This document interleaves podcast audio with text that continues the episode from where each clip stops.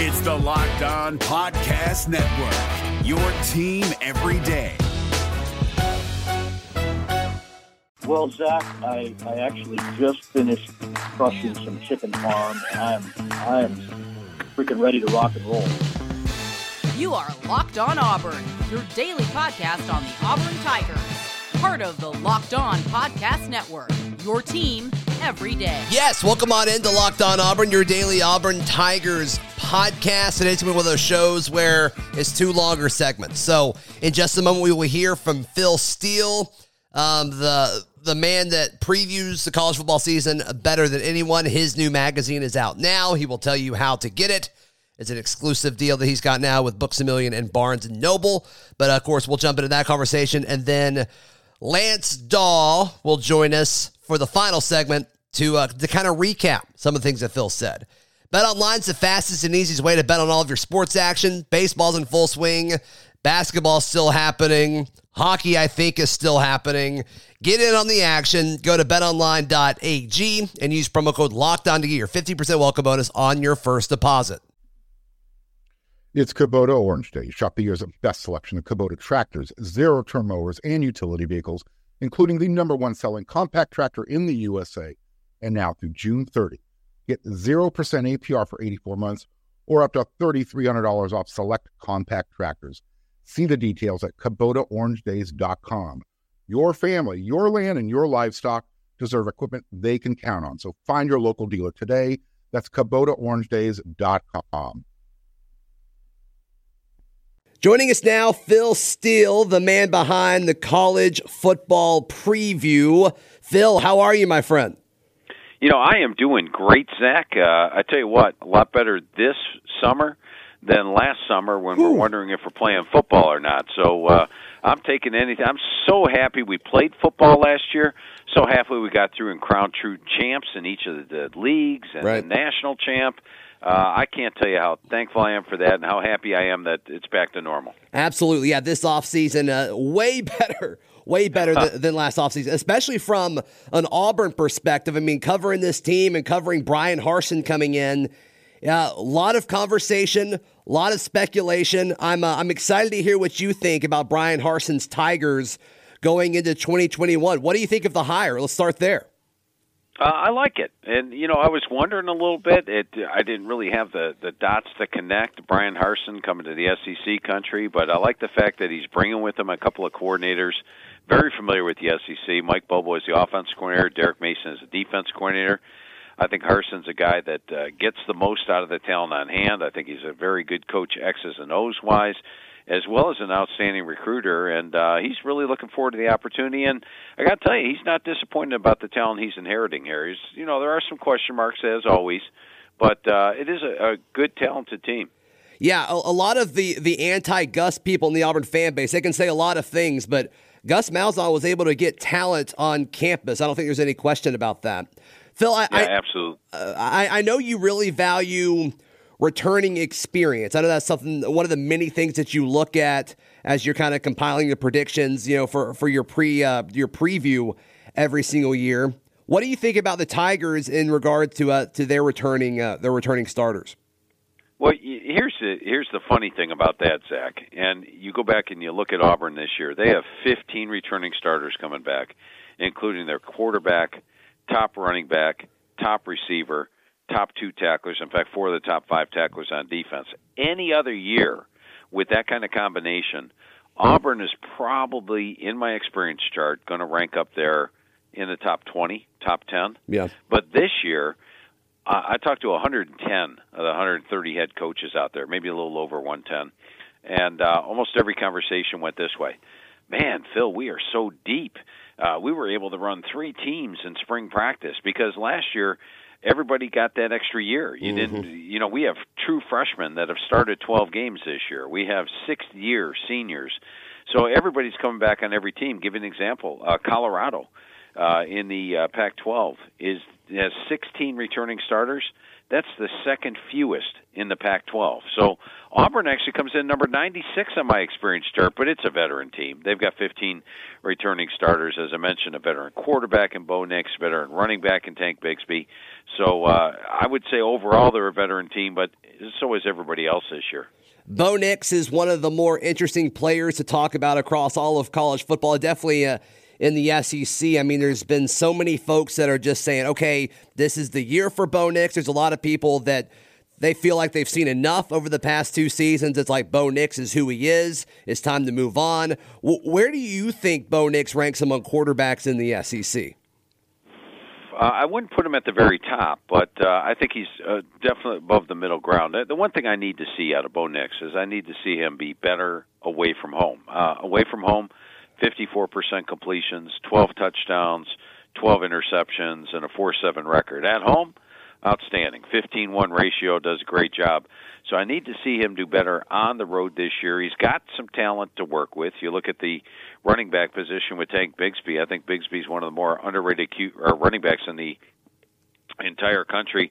But probably the biggest question mark on offense is his receiving corps. Uh, you know, you lose uh, the the top three guys from last year, or you lose uh, Schwartz, I should say, mm-hmm. and uh, Eli Stove, both gone at from the receiving corps. That's probably my biggest question mark coming into the season. Right. So, how do you typically evaluate new receiving cores, Phil? I mean, Auburn can't be the only team where it seems like whenever they have uh, a really good year with the receivers, they all leave at the same time. It seems like that happens every every three or four years. I mean, how do you evaluate these exciting or potentially exciting young studs uh, possibly filling in there? Yeah, and I I think a lot of it does depend on the quarterback. Give you an example. i will throw out North Carolina this year. Sam. Howell's a starting quarterback in North Carolina, right. and they lose Dyami Brown, they lose Dazz Newsome from last year. So there's big time question marks who's he going to throw the ball to. But I think excuse me, with Sam Howell throwing those passes, you're going to see new stars emerge at receiver. There's going to be some big time numbers that they put up. So I think that potential does indeed uh, exist at Auburn. And, uh, you know, a couple of guys to look at. First of all, a tight end. Uh, John Samuel Shenker is a guy that uh, is a guy I think is going to have a, a much bigger year. Only had nine receptions last year. Sort of circle this guy. Harsin can get the ball to the tight end, and I think he ends up doing a, a good job there. I'd like to see a few more VHTs in the receiving corps. I don't think they have quite as many as you'd like, but Kobe Hudson and uh, Xavier Capers are two guys that I think could emerge as receivers this year. And, and once again, when you have a veteran quarterback, sometimes those players do emerge quicker than most expect the fact that the the first guy you mentioned was a tight end, Auburn fans all around the world listening to this, uh, they just started screaming and cheering because Auburn fans have wanted a tight end in the passing game so bad for so long. It seems like Harsin and Bobo in their offense is the Auburn's best chance to have a tight end actually t- uh, catching passes this year. Yeah, absolutely, and and we saw that at Boise. There was a lot of outstanding tight ends yeah. doing that, and uh, I I think of the receiving corps the guy that Harsin was probably most excited about this year was was that tight end and Shenker. So I do look for a much bigger year than nine receptions from last year. You mentioned Tank Bigsby, a, a very talented running back, could be one of the best in the conference, maybe one of the best in college football. Are you at all concerned about uh, the the kind of fluky injury he had against Tennessee last year? Uh, I would say it's on my radar, but I'm hoping he's 100% healthy because he is just very talented. He's actually gotten bigger and stronger this year, uh, and he's really serious about being great. He runs violently, uh, and that would be my biggest, or probably the slightest concern. But I think we're going to see Big Bigsby be 100% healthy this year, and if that's the case, then they're in pretty good shape. You mentioned the coordinators that that Bryan Harsin brought in. A lot of folks very, very excited about Derek Mason leading this defense, taking over for Kevin Steele. I mean, Auburn fans have they've seen really good defenses over the last five or six seasons. They're changing the scheme up. What have you seen, you know, just from a, a big picture college football lens? What have you seen in regards to, okay, the defense has been really strong and you keep a lot of these same guys, a lot of experience coming back, but the scheme's totally different. And does that typically work one way or the other? Yeah, I think most teams nowadays are playing multiple fronts. Uh, on uh, you know, you look at the they're playing the you know that one the fourth lineman is either a, a big linebacker or a, a smaller, faster defensive lineman. Uh, everybody's going to the nickelback as far as the uh, the star position. Uh, I think that the defenses won't be a drastic change. Uh, offensively, we see drastic changes. Go back to Mississippi State last year; they go from a run-based team to a pass-based team, and naturally struggled, except for the opener, which I'm still scratching my head over mm. how they put all those yards and points up. But I think when you've got talent like McClain and Pappoe at the running or at the linebacker right. spot, uh, which is a top ten unit, that's really going to help out in the transition. Yeah, yeah, and I mean just the the different blitzes and and all kinds of different things. I think the defensive line is going to be the weakness of of this defense. Would you agree with that? Uh, yeah, I think you can go there. I, I don't know if you can necessarily say that any part of the defense is going to be a major weakness. Though. Okay. In fact, I rate all three units in my top units in the front of the magazine. So, Phil, uh, I mean, there, has been kind of five games that a lot of Auburn fans are circling as as those maybe games. Auburn going to Penn State and LSU, and then of course hosting Georgia and Alabama, and then I think we'll throw Texas A&M there as well. Just kind of, if you had to predict now, how do you see Auburn faring in those five kind of toss up or, or kind of them favored to lose games? Yeah, I would say all five games, Auburn's going to be the dog. Uh, at right. Penn State, I see them an underdog. Penn State's my number one most improved team in the country. LSU, I realized last year LSU was five and five, but Zach, you know, I'll tell you this: uh, my thought process when I was writing the magazine was, I think the teams that were the least experienced last year, since everybody's experienced, everybody's got 16, 17, 18 starters the ones that were least experienced last year are going to make the biggest jump. Well, you're knocking on LSU's door there. They had two starters back on offense, three on defense last year. Everybody was in the NFL or opted out. It was remarkable that how low they were experience wise. They're going to be a much better team. In fact, I think they were a double digit win team this year. Georgia, to me is the king of the East. If you're drawing one team out of the East you don't want to play, it's Georgia. Right. Unfortunately, Auburn plays them every year. Yeah. Texas A&M, I think, gives Alabama a battle in that game in College Station, October uh, 9th. I think that's going to be a heck of a game. Uh, when I talked to Coach Fisher last year, going over the team with him, he thought he told me last year, even though they were up for the Joe Moore Award and we're talking offensive line, he's like, "But Phil, next year, even though we only have one starter back, we're going to be better on the offensive line. Uh, that sort of caught my ear a little bit, and they they've got a pretty good quarterback. College Station is a tough venue to play in, and then Alabama. I, last time I checked, they they did something. Oh yeah, they won some championship or thing last year. Yeah, they're good. They're usually pretty good under under Nick Saban, and uh, they'll be favored in that. So Auburn will be a dog in all five. Now, does that mean they'll be they'll lose all five? No, it doesn't necessarily mean that. Uh, they could very well pull an upset or two. I think they'll be favored in all their other games, and I, I think they come out of this with an eight and four record. They've done a good job for a first year head coach. Sure. Of of the games outside of those five, if you had to kind of pick one of those trap games, a lot of people are pointing at Arkansas going to Fayetteville as a possible trap game. Some people saying that Ole Miss game could be interesting. Is there a trap game out of those top five games that you think is interesting? Yeah, those would be the two that I would okay. be concerned with. Arkansas for the fact that last year Sam Pittman and company were an underdog in all 10 games. He was a first-year head coach that didn't have the benefit of spring practice, and yet they led Georgia at the half. The Auburn game had that controversial ending to it. Right. Uh, you go back to the the LSU game; they only lost by three, despite having like two defensive linemen available for the game. The Missouri game, they thought they won at the end of the game, and then Missouri goes down and kicks a field goal in the final seconds to beat them they went three and seven as a dog in all ten games and could have had five or six wins last year. Mm-hmm. They scare me a little bit because they got 19 returning starters, and then the Ole Miss one. All you have to do is flip on tape of that uh, Alabama Ole Miss game last year, which is 42-42 in the fourth quarter, and you're scratching your head, going, "How the heck is Ole Miss doing this?" Ole Miss actually has a legitimate defense this year. They got nine starters back on that side of the ball. Offensively, Lane Kiffin's still calling the shots, and they've got Matt Corral. They've got a loaded backfield, outstanding offensive line. Uh, I don't think anybody in the SEC wants to really play Ole Miss after what they did against Bama last year and in some other games as well. Phil, you've been putting out this preview for years, a, a very, very long time, about as long as I've been alive. What's special about this year's, and where can people find it? Well, uh, you know, it's 352 pages. I think the the thing that's most special about it, Zach, is the fact that we went to the press June 15th. And to give you an example, uh, there was a, a, a transfer, uh, Luke McCaffrey, who was at Louisville on, at the end of May. He's still the backup quarterback at Louisville. He transfers into the into the portal, and then I get a call from Coach Bloomgren of uh, Rice. He says, "Phil, we landed uh, Luke McCaffrey, and this was on June 13th, two days before we get to the press."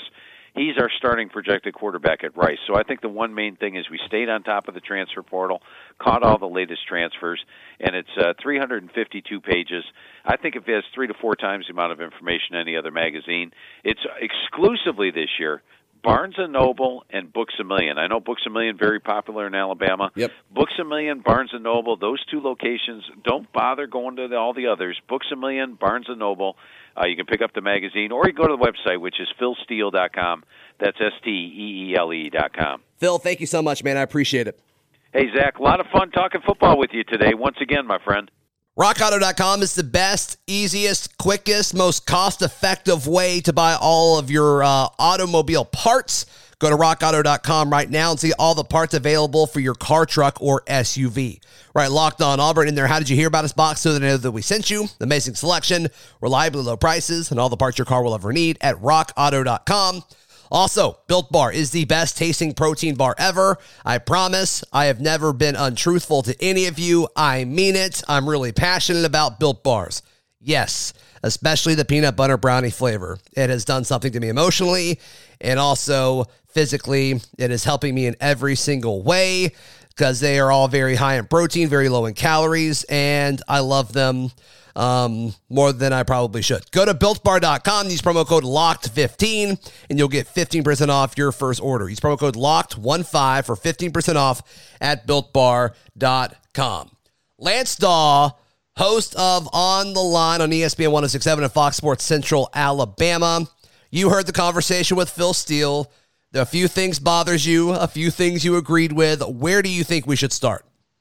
I think we should start with the Penn State take that Phil Steele had. It was probably my biggest issue with the entire interview there. Uh, I, I'll just simply say I disagree.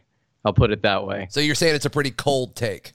I'd say that it's a pretty cold take. Now, who knows? I may be on cold takes exposed here at the end of the season, and Penn State be, may be 11 and one heading into the college football playoff. Because as far as the Big Ten is concerned, there's not a lot of hierarchy right now with Ohio State being down. There's a lot of confusion as to who's going to be able to rise to the top, especially if the Buckeyes can't figure out that quarterback position. But who knows? Penn State may be the best, most improved team in the country. I genuinely don't think so. I, I have some issues with it, and we can get into that. And I think it starts with Steele being a returning starters guy, and I do have a couple of issues with that. In regards to to what aspect? Because I think it's more important to focus on returning production than I do on returning starters. Something that Charlie Five said is that one year older does not mean one year one one more one year better, right? right? And I think that's a really, really good point. Just because Sean Clifford's coming back for his junior or senior season does not mean he is going to make a substantial improvement to the point where this team is carried by him or who, what is, whatever their running back situation is looking like, or even their defense, which was absolutely terrible last season, mm-hmm. uh, even though they were working with a short field a lot of the time. I, I, just don't see this this team improving. And as far as James Franklin is concerned, I know James is a really solid head coach. I mean, he was able to get Vanderbilt to nine or ten wins a season, and that's almost. You refer to him as his first name. I do. I actually know him personally. He's a really good friend. I'm kidding. I'm kidding. I you, don't know you him. And James Coach go way Franklin. back. Say it again. You and James go way back. We go way back, man. I Let love me tell you about something. but I think he's a really solid head coach, but there are definitely other contenders in the Big Ten, and I don't think he's going to be able to get past those. I'm looking at teams like Wisconsin, Indiana, Michigan, even Michigan State with Anthony Russo stepping in at quarterback, and then again, obviously, Ohio State. So I don't really see Penn State making a significant jump if they had non-conference games last season, they would have been seven and five, six and six. I see them going eight and four tops this season, okay. and that, that doesn't make that doesn't make the trip to Happy Valley more difficult for Auburn. I'm just saying I don't see Penn State as the most improved team in 2021. What do you think about the prediction of uh, Auburn going eight and four? I was a little surprised that he went that high. I would have guessed seven and five based on all the other comments that he had about this team. The longer this offseason goes on, the more positive I am about this team and their coaching staff and the things that they are doing in order to get this team ready for the 2021 season. I right now in my mind I see them going 8 and 4, 9 and 3 if they get lucky in a game that they should they shouldn't win. I'm there with Steele when you look at what Auburn has on the roster, it's really, really good talent, right? Blue chip ratio reflects that. They're like 10th or 11th. We've talked about this before on the podcast. They have talent on on the roster. They are a championship caliber team. I would say, I would argue, make the argument that Bryan Harsin can elevate Auburn to a championship caliber team. The coaching was not there under Malzahn. I don't think so. So I think moving forward with Bryan Harsin at the helm and having these veteran SEC coordinators, I'm really excited to see what he can do. Something that uh, Noah Gardner and I were talking about on the line on ESPN 1067 is that Dabo Swinney was a wide receivers coach at Clemson when he was hired in 2008. Mm-hmm. And he's taken that program to incredible heights. He's, he's, he's set the tone for parity in college football. He is the only coach that can get his team consistently competing against Alabama year in and year out, in my opinion. Ohio State's kind of kind of there, kind of not. I think they're kind of waning now that Meyer, Meyer is not there. I think not not to say Day is a bad coach, but anyway, it does seem like Day's losing his grip a little bit, just slightly. But who's to say that Auburn, with the talent that they recruit, isn't just as good or can get to that level with a coach that knows how to develop players. Something I talk about a lot on the line is I really like the comp between Bill Clark and Bryan Harsin. Something those two guys know how to do, in my opinion, is develop players. I think they both really know how to do that well because that UAB program in 2014 15, it was literally dead. Like right. there were no players there. It didn't exist. He had to, exactly. It literally didn't exist. So he had to build it up from the ground up get like literally just scratch together any players he could find. And two years later, he was competing in a CUSA title game.